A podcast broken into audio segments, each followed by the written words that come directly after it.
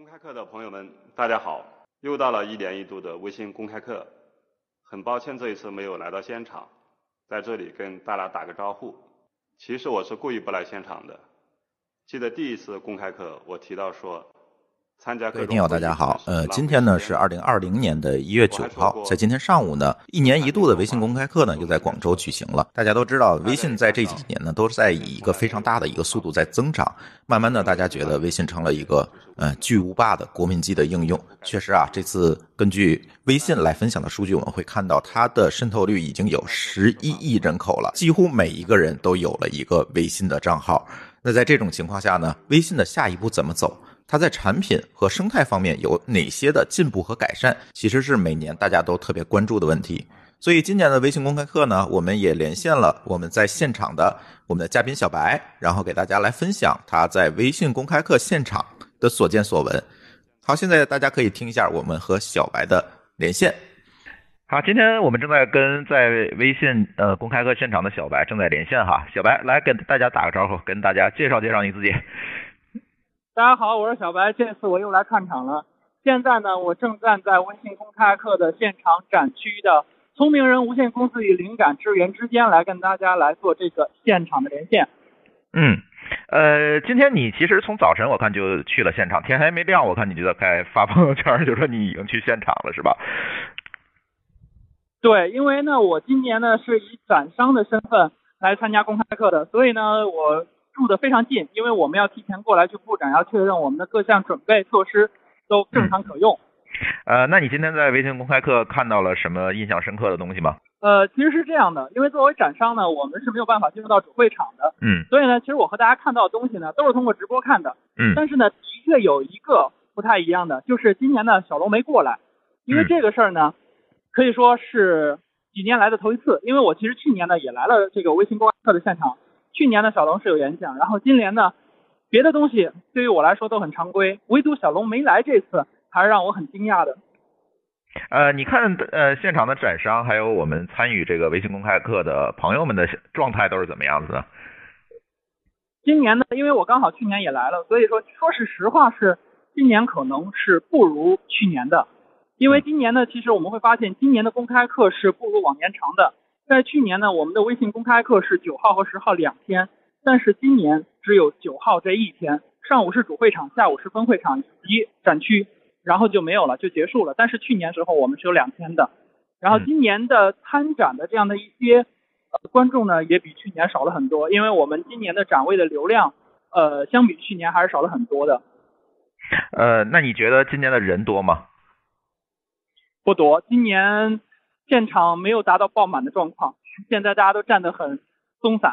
哈哈，呃，现在已经是下午五点了，应该这个活动还有一个小时就完全结束了，是吧？对，因为现在呢还是有分会场在演讲，所以说现在呢其实可能是有一些分会场结束，大家就不再听了，然后可能就会来到展区这边来看一看。因为今年的展区设计的还是很有意思的。哎，刚才你提到张小龙的这个开场演讲啊，这次他是以一个视频远程的形式来讲的，是吧？其实他是提前录好的一个 VCR 来讲的。呃，这个刚才就像你说的，也是第一次。但是对于张小龙这个演讲的本身，你怎么看？我会觉得说这个可能会是张小龙有点爱惜羽毛，因为其实我会发现，嗯，因为作为一个科技行业从业者，我会发现微信这两年讲不出故事了。为什么呢？我们会回看我们前面几年。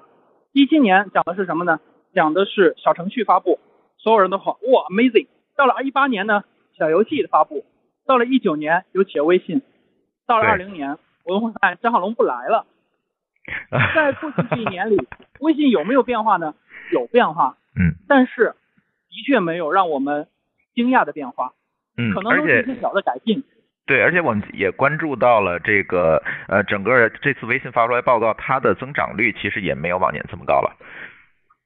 对，因为这个我就在想，可能是说微信把人口的红利现在已经吃完了，它作为国民的 app，至少在数字上，它现在已经没有什么故事可以讲了。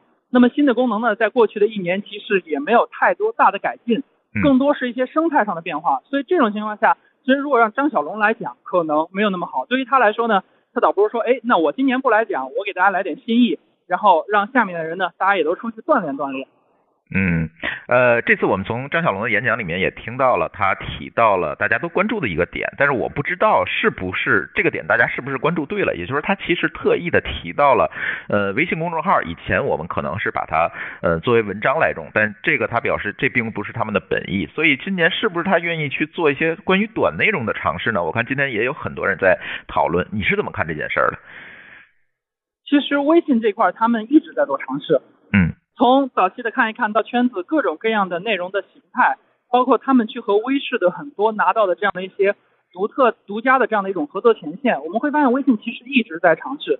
但是呢，过去我们会发现，哎，大家都在写公众号文章，好像没有人去用其他的，因为在过去我们的微信公众号里面没有那么好用，或者说我们在整个微信公众平台只对于文章友好，我们的视频其实可能并没有那么友好。是的。但是呢，我们会发现这两年。快手起来了，抖音起来了，微信也做了它的那个视频动态，大家都在想要去占领大家的这个业余时间。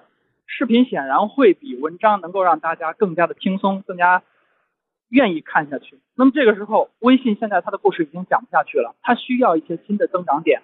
那么在这种情况下，这些新的短内容，这些能够让大家有花费更少心智能够看下去的短内容，或许就会成为他们今年会想要去做的一个很重要的点。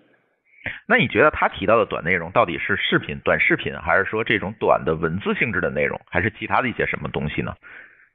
呃，至少就目前的微信的这样的一个迭代的话，那我还更倾向于是一个短的视频，因为即使到现在，我们的微信的那个视频动态的功能还是存在的，我们可能用的人不多，但是它始终没有下的。对，这其实是我想说的一个点，他之前试验的这个圈子这个功能，其实并不是说特别成功的呀。对他的圈子没有不重要，但是它重要的是它那个视频动态，也就是我们在个人的详情页下拉的时候会有一个视频动态，那个视频动态从它上一直到现在，我们一直都有，但是大家其实用的也没有那么多。这个，所以我我在想，这个可能才是他真正想要的一个短内容，因为其他的内容，微信其实是有过上过很多新内容，然后短暂就下掉了，包括我们比如说我们上期乱斗，我们说上的那个，嗯，呃，这样的一个动态的一个表情包。对，微信它是有上功能然后再下掉的这样的先例的，但是这个功能上了一直到现在都没有下，所以我在想，这个可能也是张浩龙比较看重的一个点。呃，但是我总有一个感觉，就是关于微信的在短视频上面的尝试，其实他做了很多，我相信他也有这样的意愿把短视频这一块做起来。但是往往呢，比如说我跟他们的这个，如果在谈短视频，那咱就不得没有办法去绕过抖音、快手这些平台。那我会发现这些平台更多的内容的呈现其实是基于推荐机制的，就是基于你的兴趣。和你的爱好，而微信的短内容更多的是基于社交属性的，也就是你的朋友发了什么。但是往往在获取这一类内容的时候，我关心的很可能不是我的朋友发了什么，而是我感兴趣的内容。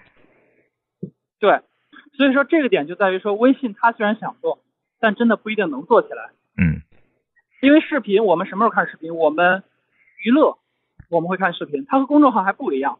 我们看文章的时候，我们下意识会说，我会希望我去获取信息，我会去获取知识。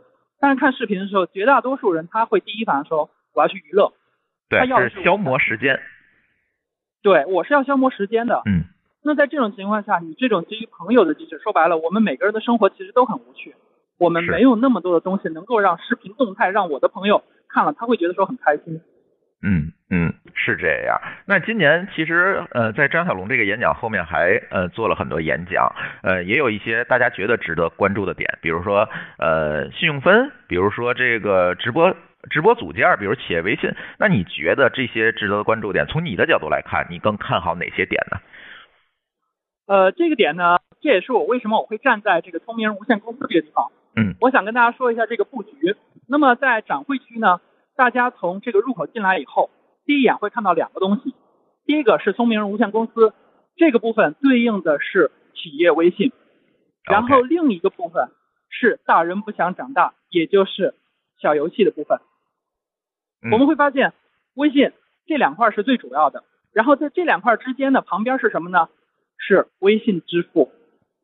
OK，所有的人进来以后，他会看到三个东西：小游戏、企业微信和。微信支付，那其实也回到我们刚才说的信用分。其实今天在这个会场呢，我体验了很多的东西。那么我们会发现，其实信用分的这个东西存在呢，它是一个非常好的东西。因为比如说我去借充电宝了，哎，那我可能信用分很高，我直接就借了。它其实让我们有更大的意愿去使用这些东西。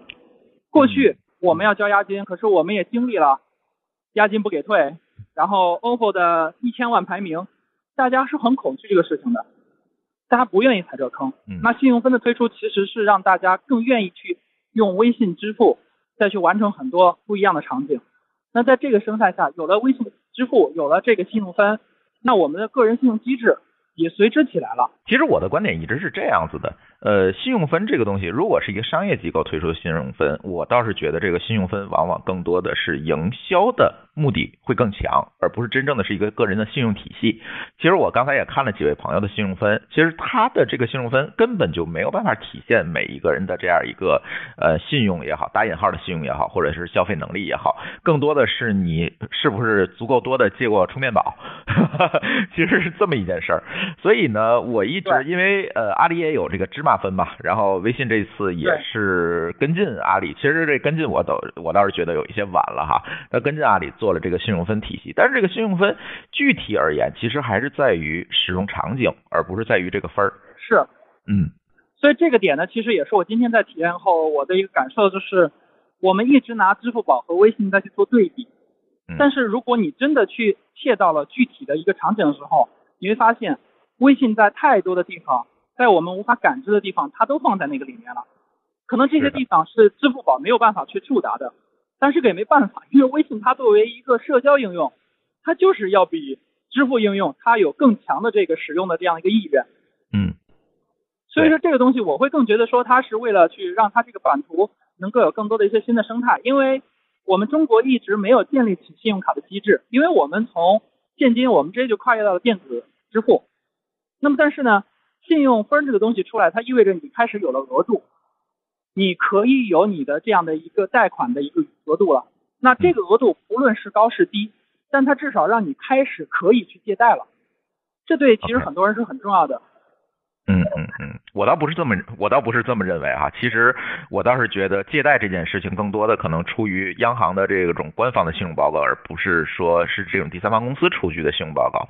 而且在国内呢，其实征信这件事情，呃，短暂的放开过，让商业公司去做，但是后来又收回去了，就是往这个这些东西慢慢的又都没有了。那其实在这里是有一些逻辑在里面的。也就是我们慢慢的意识到，商业机构去做这个分，可能更多的是在于，就像你刚才说的，在于它完善它自己平台的生态，啊，在于它自己的营销能力的体现等等这些东西。但是我倒是觉得，当然这是我的个人观点啊，我倒是觉得这应该跟信贷啊等等这些东西分开来看。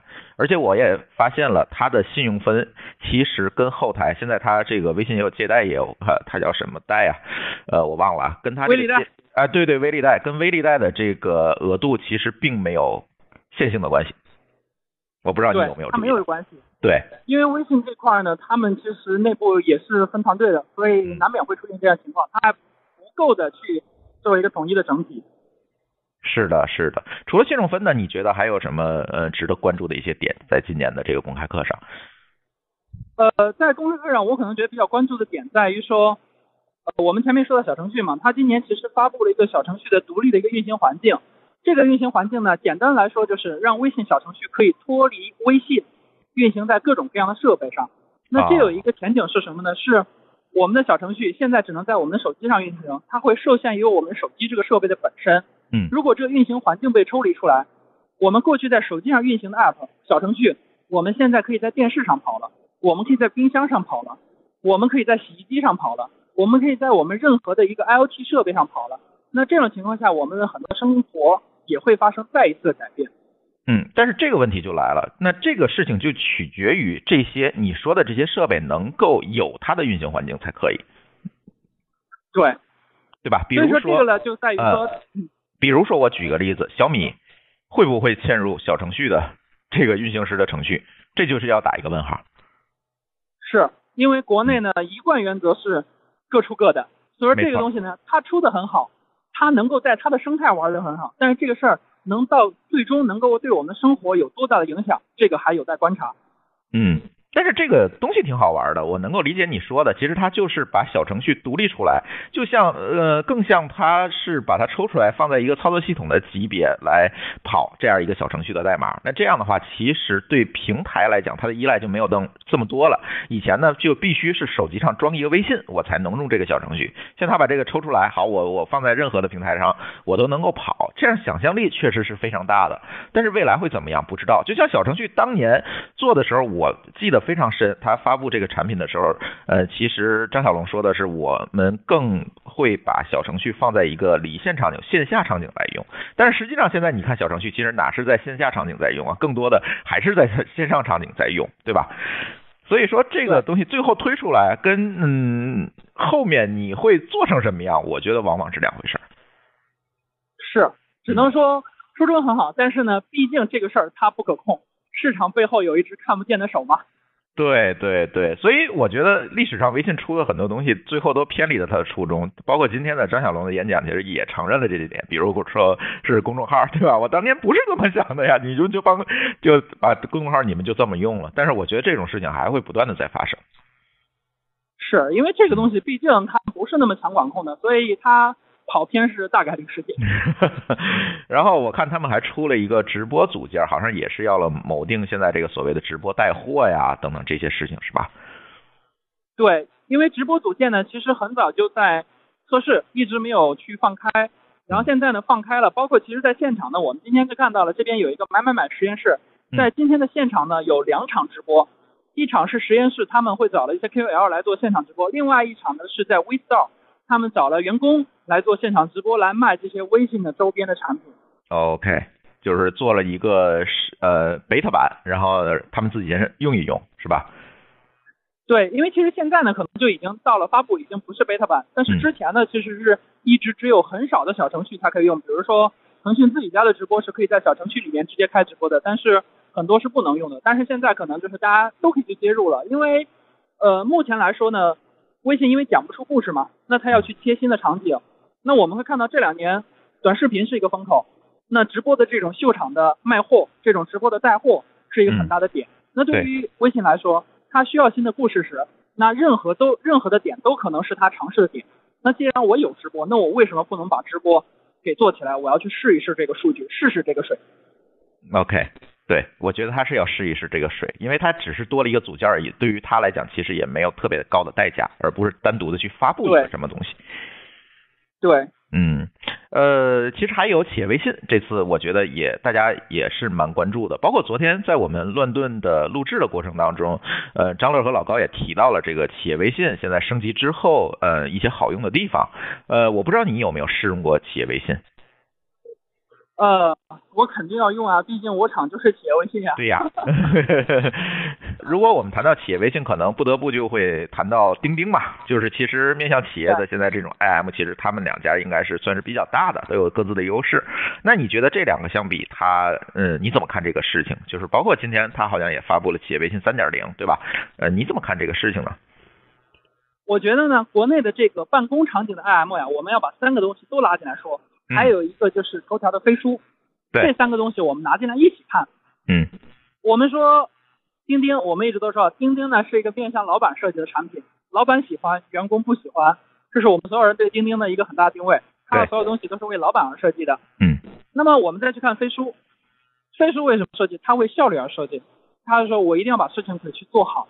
嗯，然后你再回头看企业微信，你会发现企业微信呢，它的点在于两者中间。他没有做太多的说，我一定是为老板设计的，嗯，但同时呢，他在效率这方面的投入也没有那么多，所以说从这个角度我来看，我会觉得企业微信呢，它其实它的位置是有点尴尬的，因为飞书我就说了，我就是为了效率而生，我做所有的东西我都是要让这个效率达到极致。钉钉说，我就是为老板而生，对吧？我就是让老板用的爽，员工你不 care 你跑路，对吧？你自己做。但是呢，我们在现场也的确看到了，其实。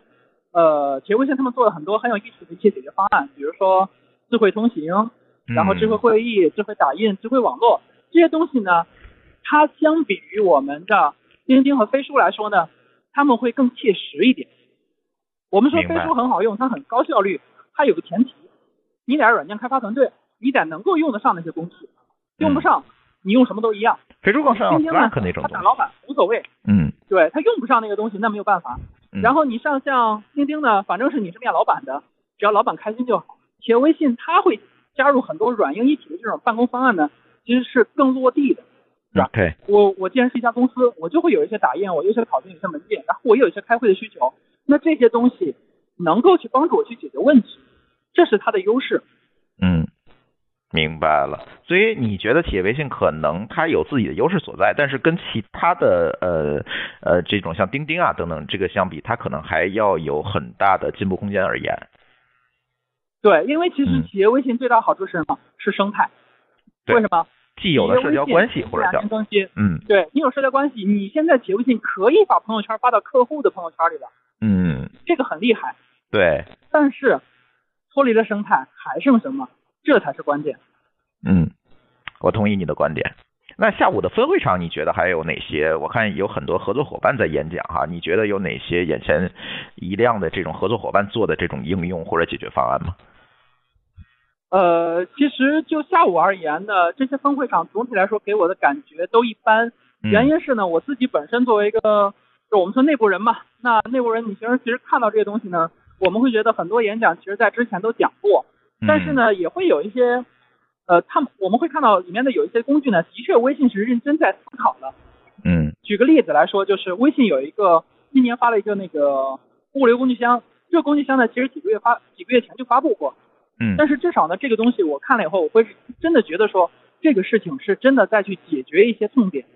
它不是一些比如说像看一看这种，我们会觉得说，我们这种圈人，我说，哎呀，大家都很在乎这个，但可能出了这个圈儿。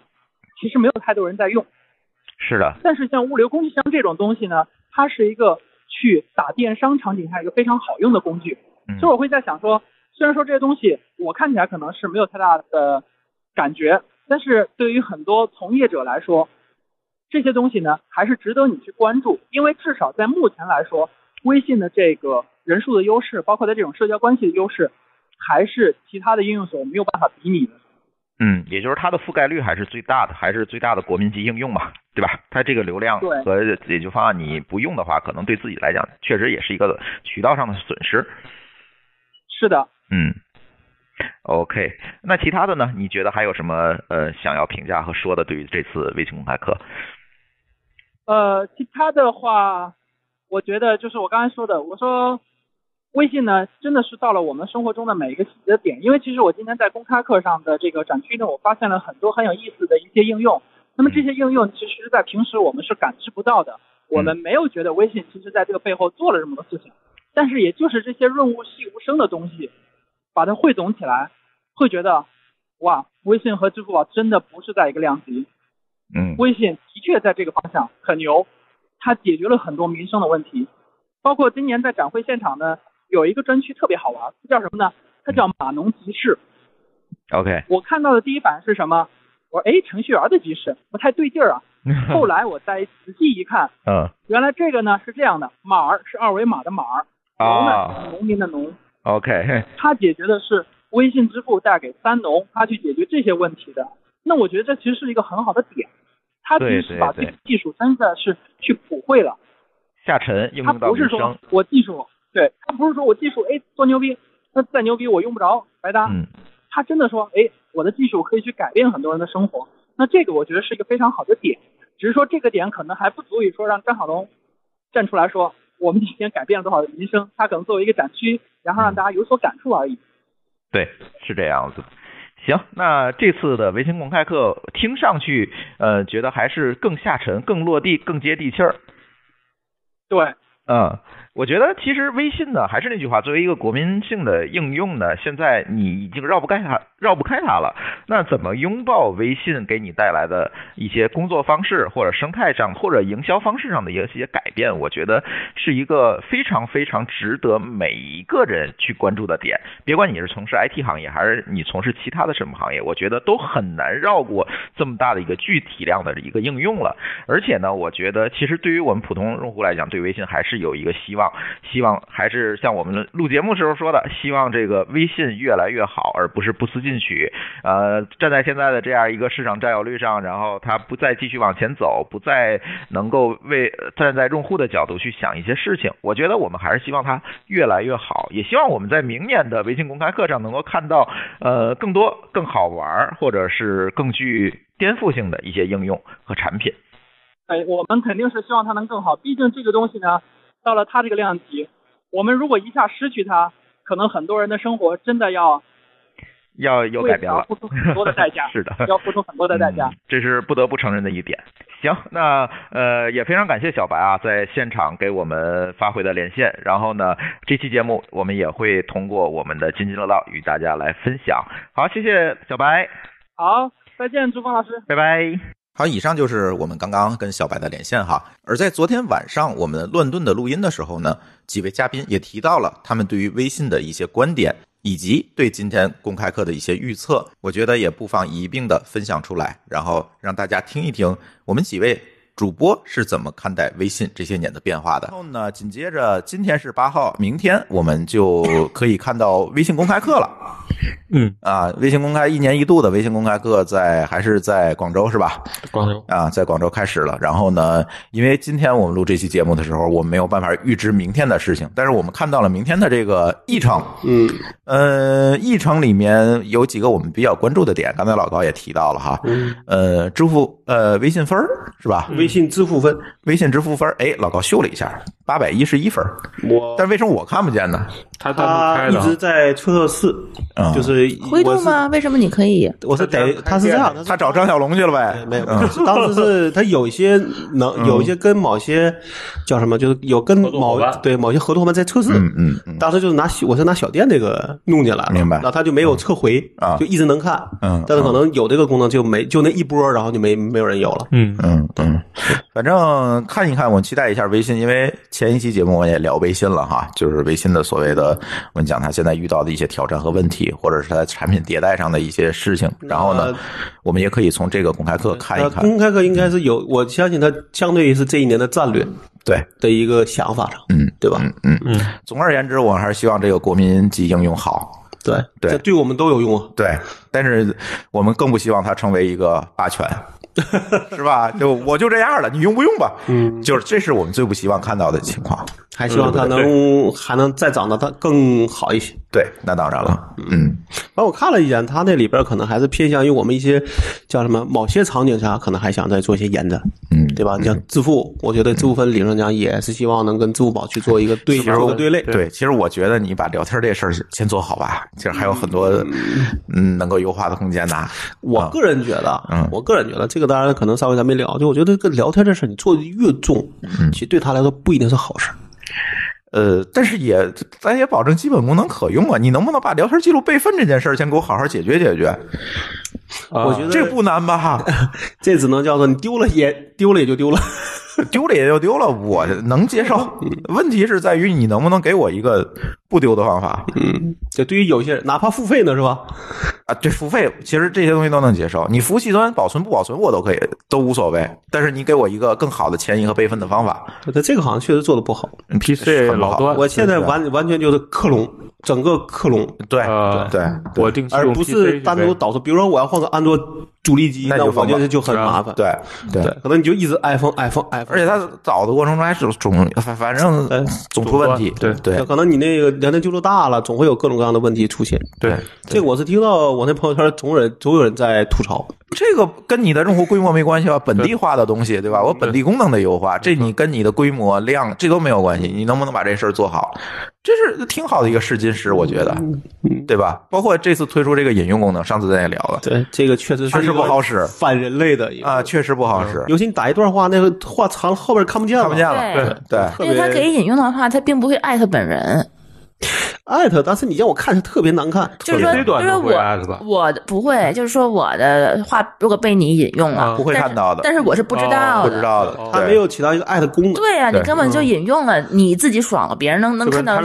对，嗯，不，他跟他不用，他跟 PC 版就不一样。他 PC 版就就那就够了。对，我也不知道这个 iPad 版什么样的啊，反正它 iPad 版应该是一样的，一样应该跟 iOS 版。这我觉得就像朱峰上回说的，就是做的端的人是两拨人。嗯，对。而且他那个，比如说那个艾特你，你你，比如说你一条群里的好多聊天记录，你就找不着。对，其实他应该点那个引用，能够跳到。那一条记录上，对，然后再跳，再往上一跳，这么跳就可以了。就是 Telegram 那个逻辑，你拿过来就好了嘛。或者你艾特我一下，我再说，你再我去查下一个艾特是在哪儿，再下一个艾特在哪儿，我就直接就定位就可以了。因为有时候，比如像我的，可能比如我一下午才看一眼。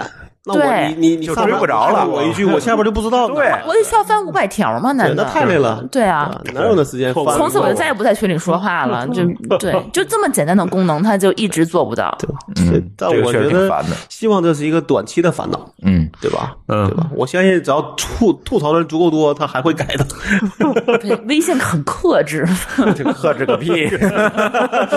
这话不能这么讲啊。我觉得这个我们首先我自己的情况啊，我觉得有时候你还得理这。你你得了解他到底怎么想的，嗯，人家也许有人家的合理性，只是你不理解，嗯，对对吧？这个我觉得还是得就是两边都得说，对吧？光是我们自己这歪歪，可能确实不知道他的他的点是什么，他可能觉得太累，浪费资源，不好做吧？对，也不一定，不一定不好说，这这些事情都很难讲。这个时候就像说，还还是一个当叫什么当局者迷的问这个问题，嗯，对吧？嗯嗯。那我觉得，对于我们来说，现在反而关心说，那明天公开课会讲的那些内容，是不是跟我们能够息息相关？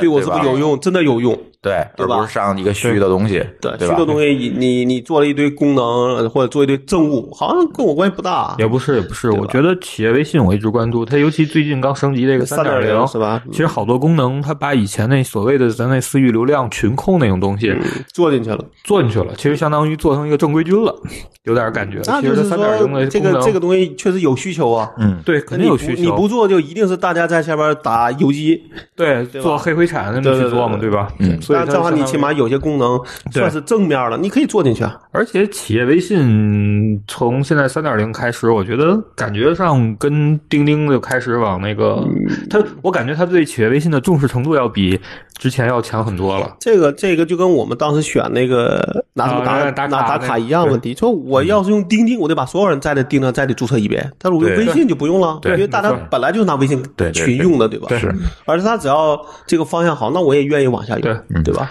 企业微信是一个单独的 app，对，以前是个单独 app，而且跟你的个人微信是完全分开的，就是我可以再下一个 app，对，那这个真真好啊！你知道我为什么用安卓手机吗？就是因为它可以微信双开啊。如果要是企业微信的话，我就自己就开了啊。对，而而且企业微信现在跟你的个人微信完全打通了，打通完以后的话，你那个可以加人，没有上限，嗯，那我要 CRM 了，可以拉群。